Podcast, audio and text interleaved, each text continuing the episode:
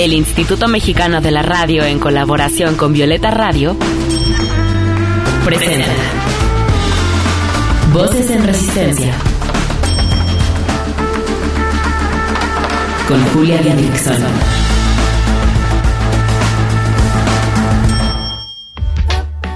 En esta lucha queremos que las voces de las mujeres se escuchen cada vez más fuerte y en más espacios, que sus resistencias se compartan, se sumen y se colectivicen. Esto es Voces en Resistencia, cuarta temporada.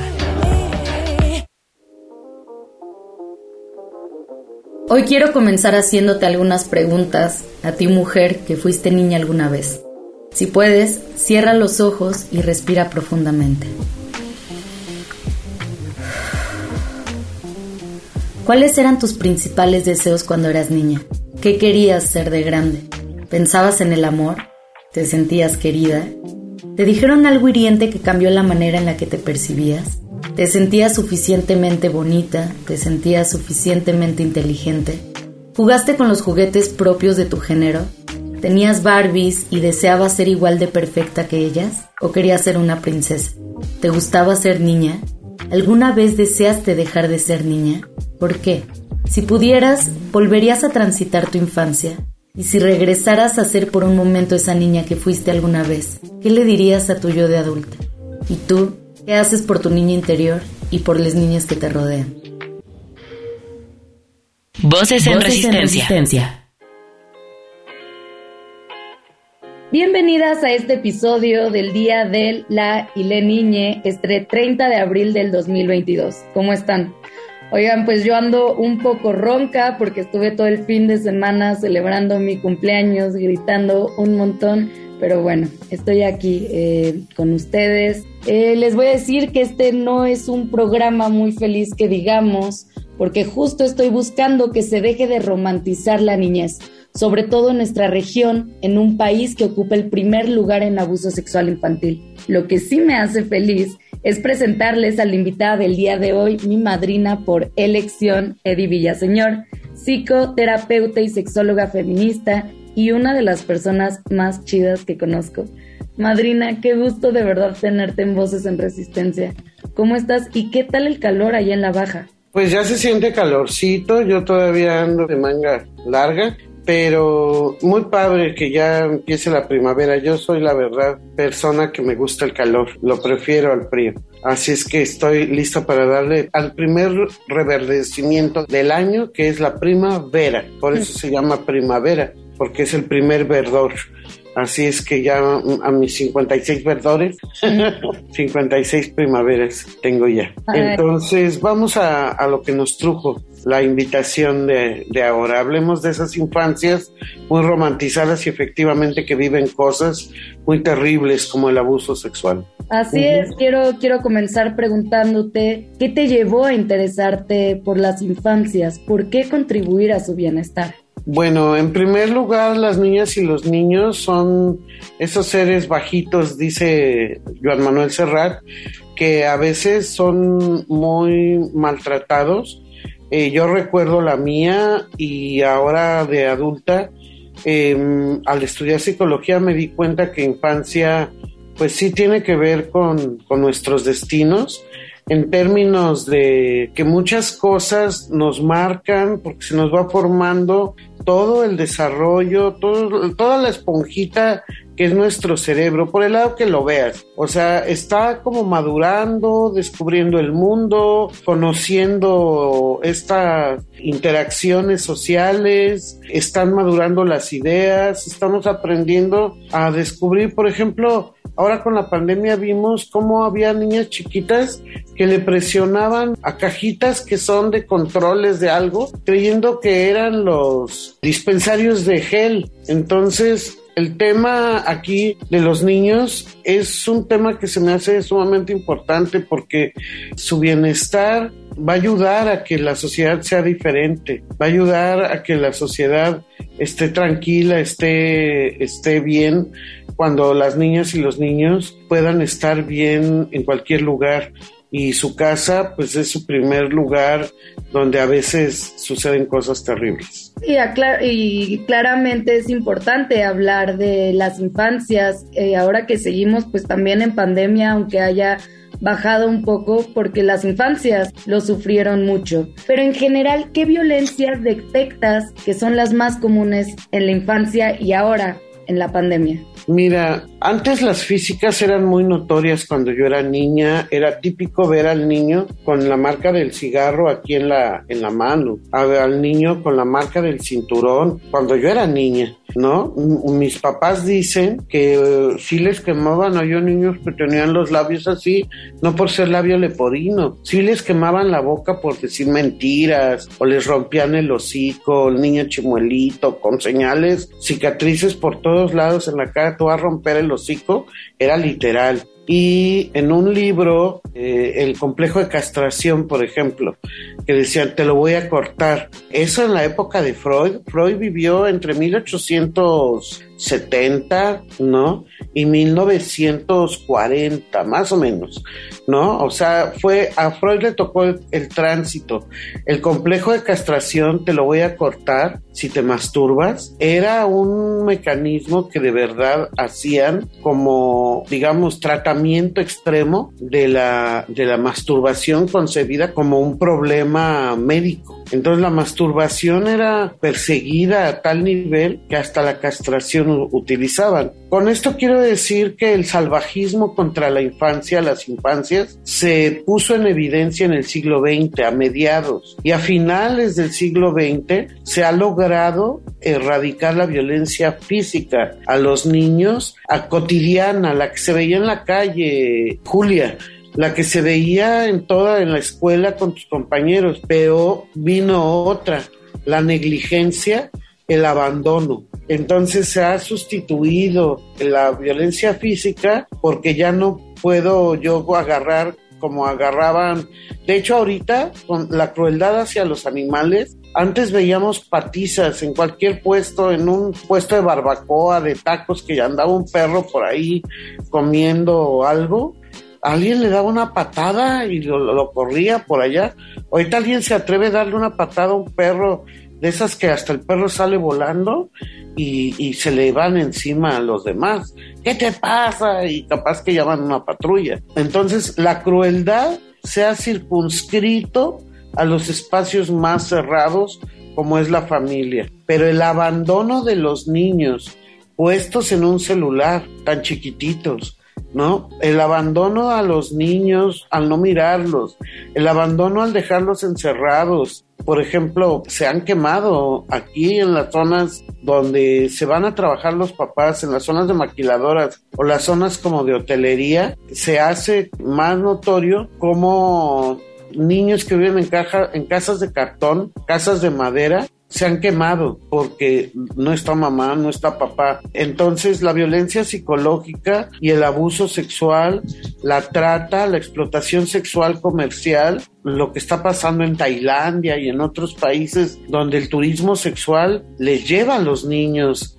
¿no? Entonces los reclutan, los contactan por internet, los llevan, ¿no? Todo eso ha sido terrible, terrible y pues sucede en la posmodernidad. Tenemos nuevos retos, nuevos retos porque la soledad, los videojuegos, juega ahí, entonces dame tus datos, ahora ven, te subo una camioneta, te llevo y te encierro y te prostituyo N cantidad de años y luego que los tiran, se recuperan esos niños, en que se convierten, si es que los dejan crecer. O sea, hay muchas historias no contadas. Y lo que está pasando con los niños en situación de guerra, en situación de refugiados, eh, trasladándose de un país a otro. Eso es, por ejemplo, cuando las mamás migran, los papás migran, y ahí en esos lugares, con estas caravanas, el abuso sexual que se da entre los mismos que van caminando en las peregrinaciones. Son diferentes condiciones las de hoy. Es bien fuerte lo que nos cuentas, Eddie. A mí me rompe el corazón pensar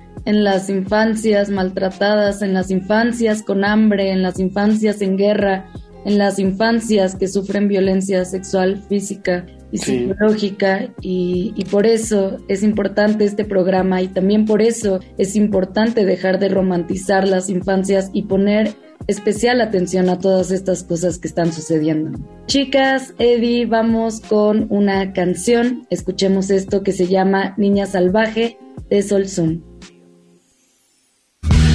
Estás escuchando Voces, en resistencia. Voces que resisten también desde la música. Voces en resistencia.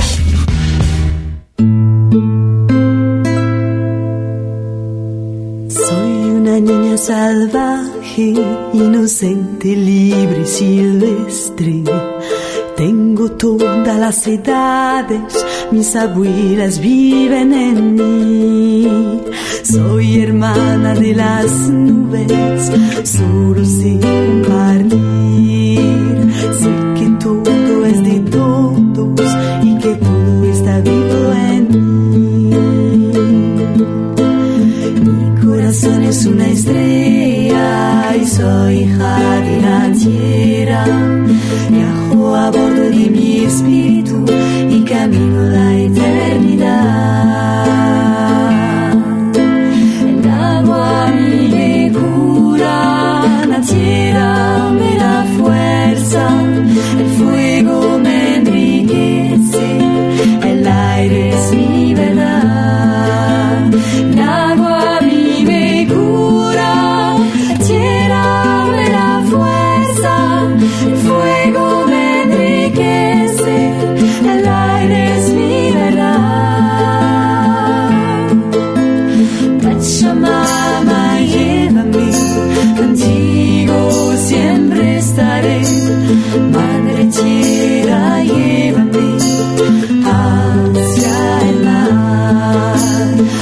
chamar.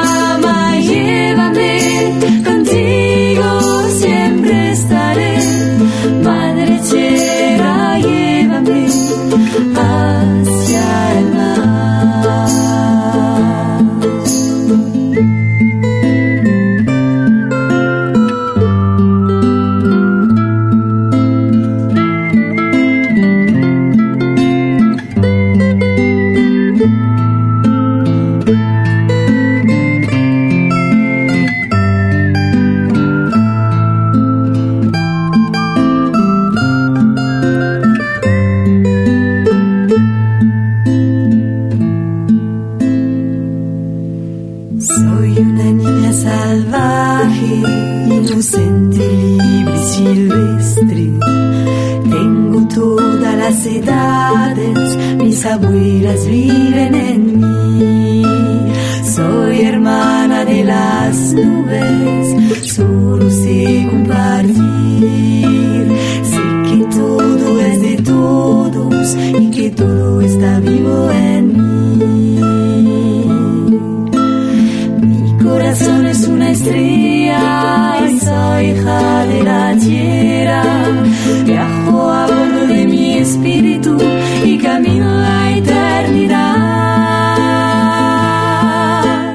Voces, en, resistencia. Hey, no se te olvide seguirnos en redes sociales. Encuéntranos en Instagram como Voces-en Resistencia. En Twitter como arroba Violeta Radio-FM y arroba Reactor 105.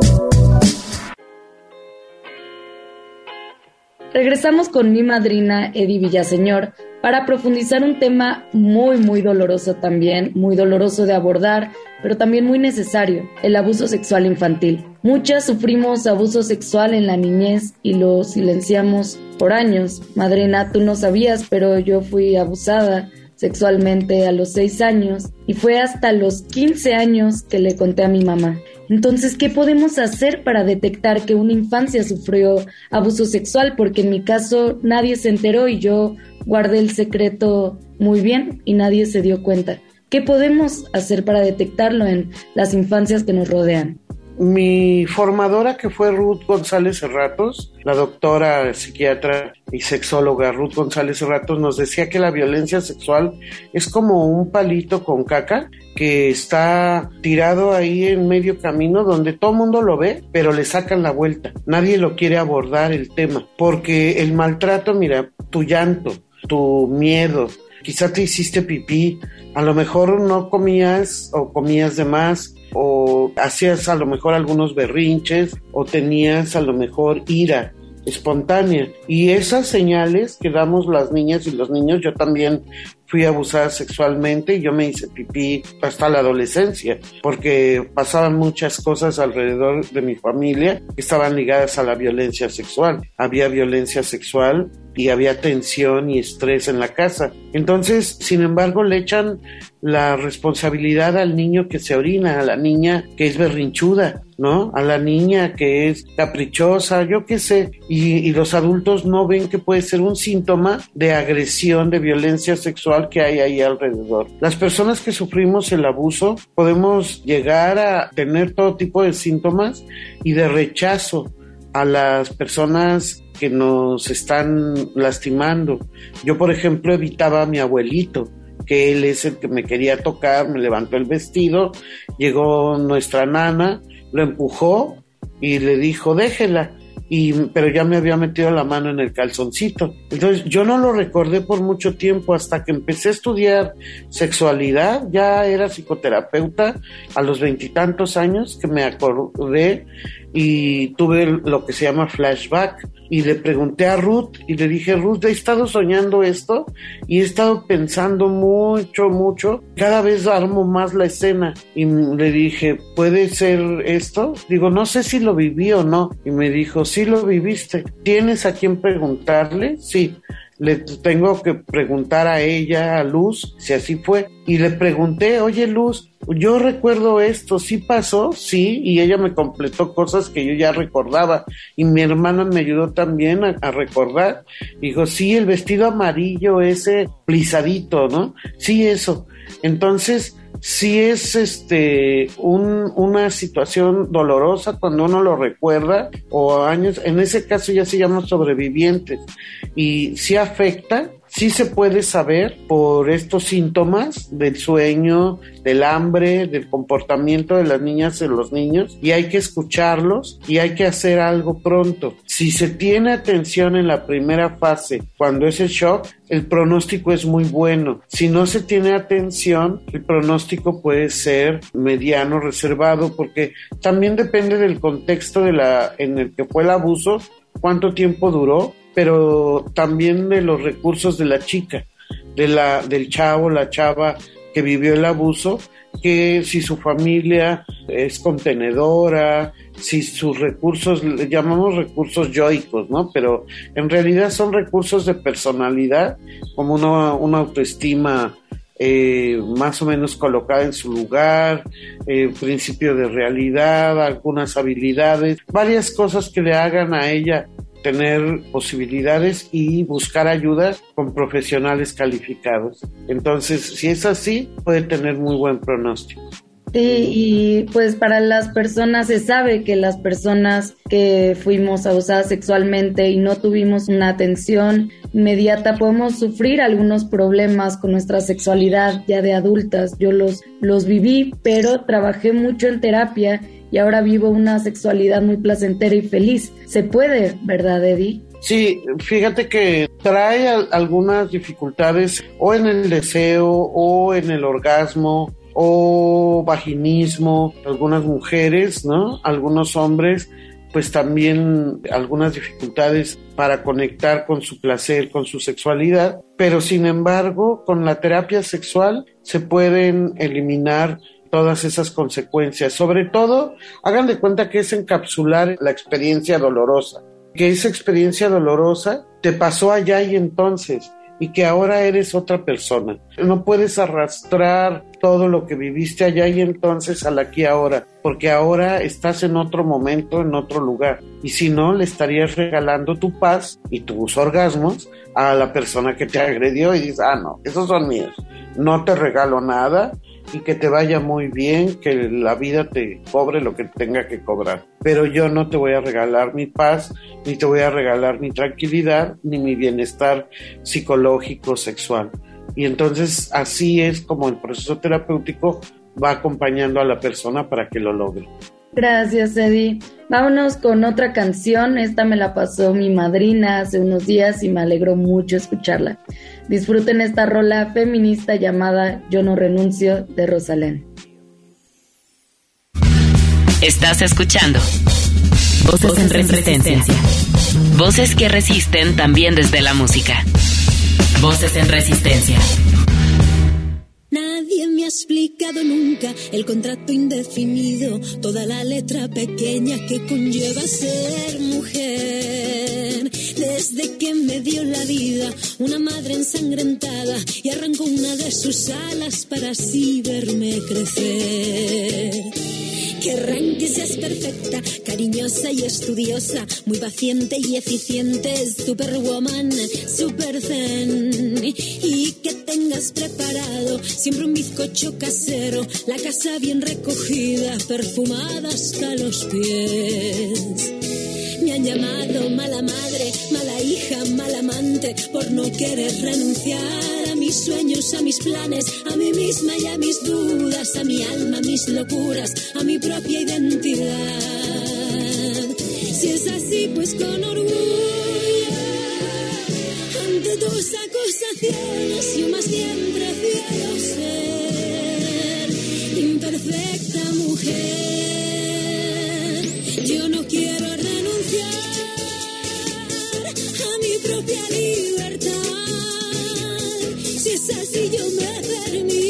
Ser imperfecta mujer.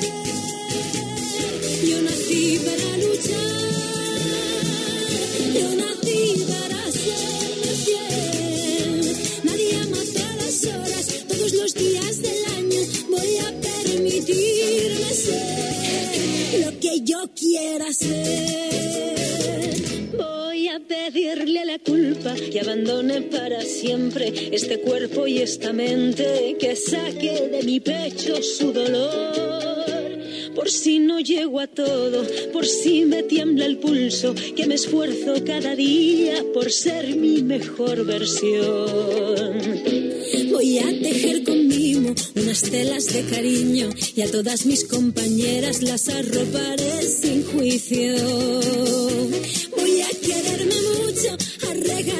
Tiempo, a cuidar mis emociones con orgullo y con respeto. Me han llamado mala madre, mala hija, mal amante, por no querer renunciar a mis sueños, a mis planes, a mí misma y a mis dudas, a mi alma, a mis locuras, a mi propia identidad. Si es así, pues con orgullo, ante tus acusaciones, yo más bien prefiero ser imperfecta mujer. Yo no quiero renunciar a mi propia libertad. Si es así, yo me permito ser imperfecta mujer. Yo nací para luchar. Voces en resistencia.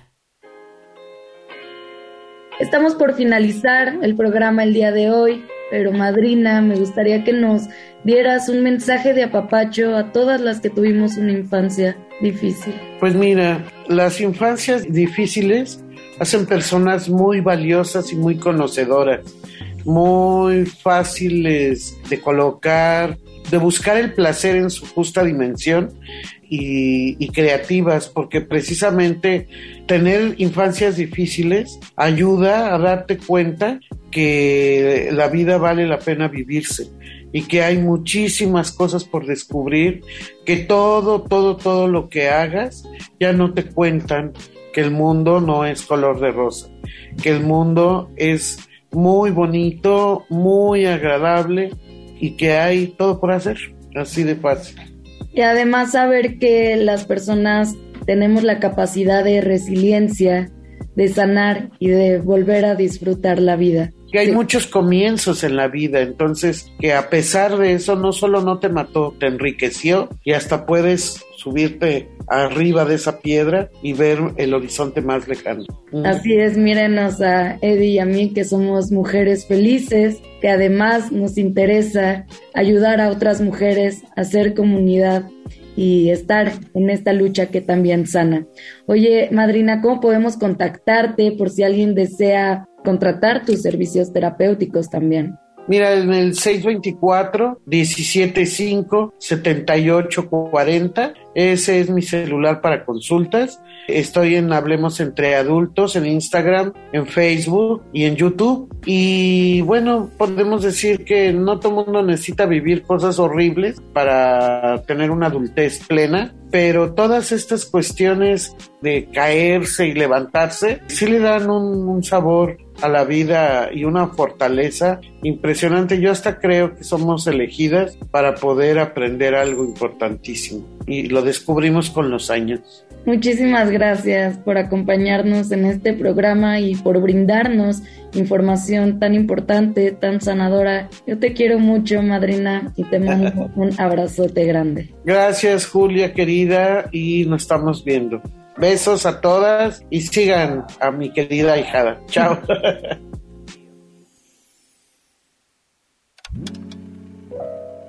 Oigan, pues qué placer, qué alegría haberlas tenido de nuevo por acá, en este espacio feminista en donde creemos que es realmente urgente la lucha por los derechos de las infancias.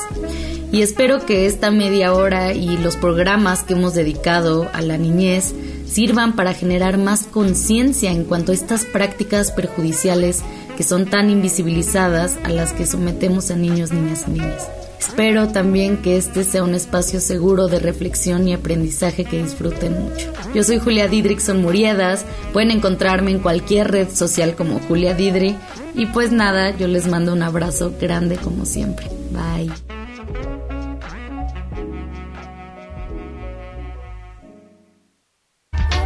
Y porque no se va a caer solo, sigamos resistiendo desde la creatividad, los afectos, la organización política, el pensamiento crítico, la sororidad y el autocuidado. Hasta la próxima.